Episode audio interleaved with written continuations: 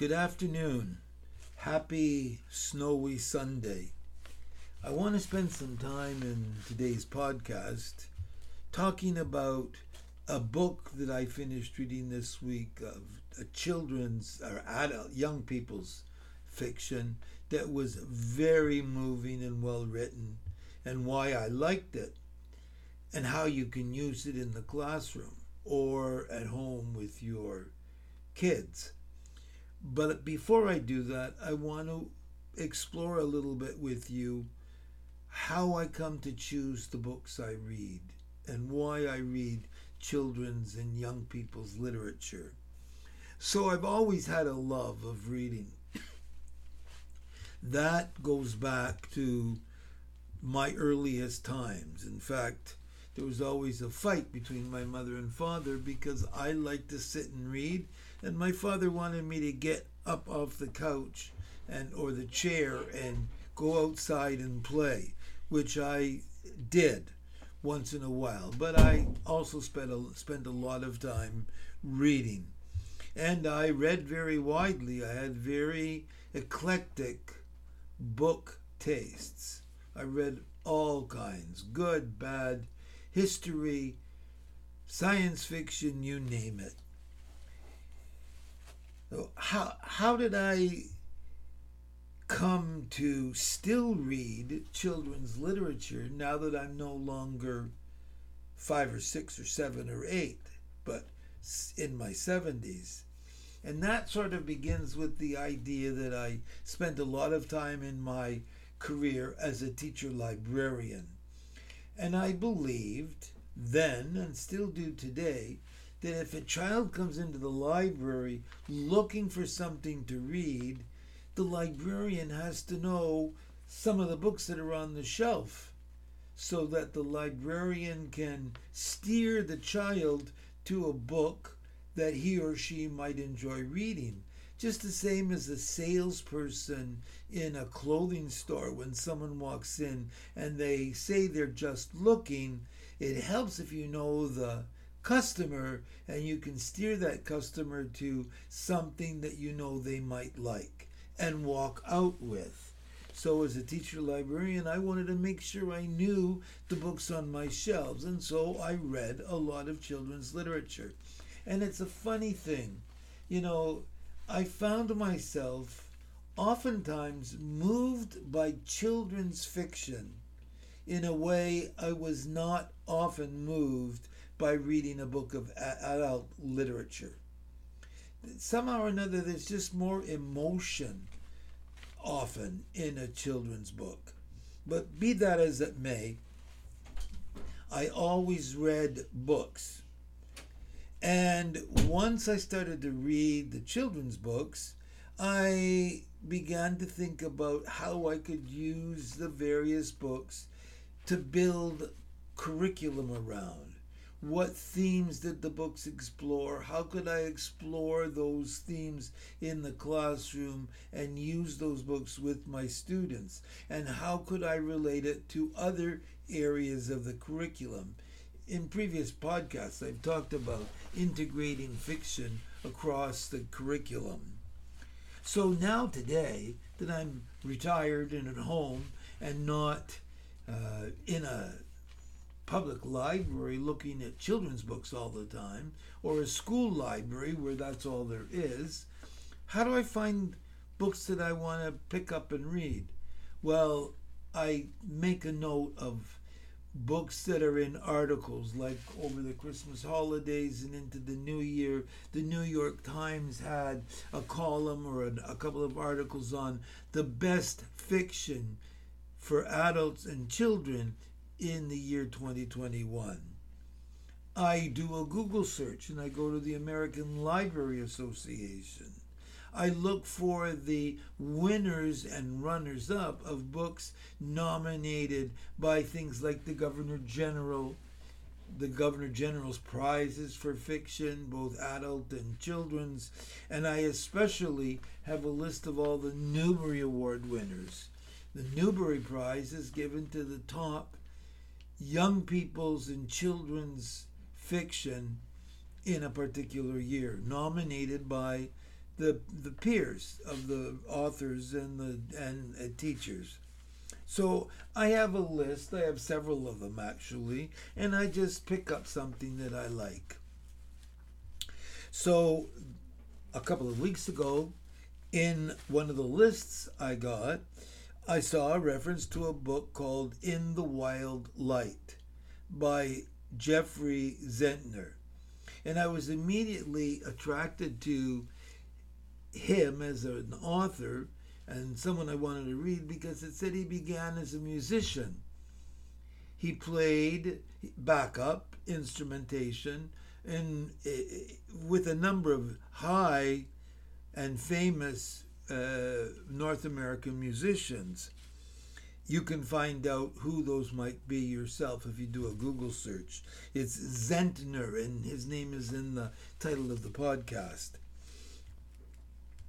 So here's this guy who began as a musician, and by his own declaration, when he was young, his parents would drop him off at the public library, and he'd spend the day in the library reading, and his parents would pick him up at the end of the day. Obviously, he began without a lot of money, because today parents go to the library, take the books out, and bring them home. But in those days, it was very different. So where do I find the book? Well, I could order it online from Amazon, but my library has the ability for me to borrow a book electronically, read it, and then return it. And so that's what I did. So what's the book about? And I read just a little bit of the blurb. The book takes place in a small town in Appalachia. Imagine West Virginia or Kentucky or Tennessee. The main character, Cash, lost his mother to an opioid addiction. And his grandfather, who he calls Papa, is dying slowly from emphysema. Not a lot of healthy people in Appalachia, especially the poor people. And so Cash is trying to navigate his way through the loss of his mother to an opioid addiction and the dying of his papa, who he has a very close relationship with. He spends his summers mowing lawns and with a friend who he's had forever, who works at the Dairy Queen. And this friend, Delaney, who works at the Dairy Queen in the summertime, discovers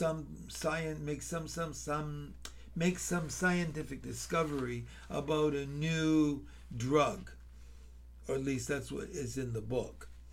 And she gets invited to go to a special preparatory school, meaning like a boarding school. She gets a scholarship, and she says she won't go unless her friend Cash goes with her. And she talks Cash into going to this elite prep school in Connecticut. And there, Cash has to learn how to live completely differently. And the rest of the book focuses on the idea of grief, because the grandfather does die, and he revisits the death of his own father and the death of his mother, because they both die from opioid addictions and the results, and getting along with people who are from different parts of the world when he's never known even his own world that well. And finally, how he comes to realize that friendship and romantic love don't necessarily have to not go together. In other words, he finds his way to romantic love with his best friend, Delaney. So the themes, again, are grief, family ties, young love, friendships, and the angers in life that help young people make their way through their adolescence. And the book is a wonderful book for teenagers, whether they come from unstable backgrounds or not. It's written beautifully, and it's addressed to the way they think and the things they respond to. So some of the things you could do with the readers to explore the ideas in the book. First of all, obviously, they can do work on what is Appalachia. Why is it called Appalachia? What is life like in Appalachia? What are the problems that the families that live in Appalachia are confronted with?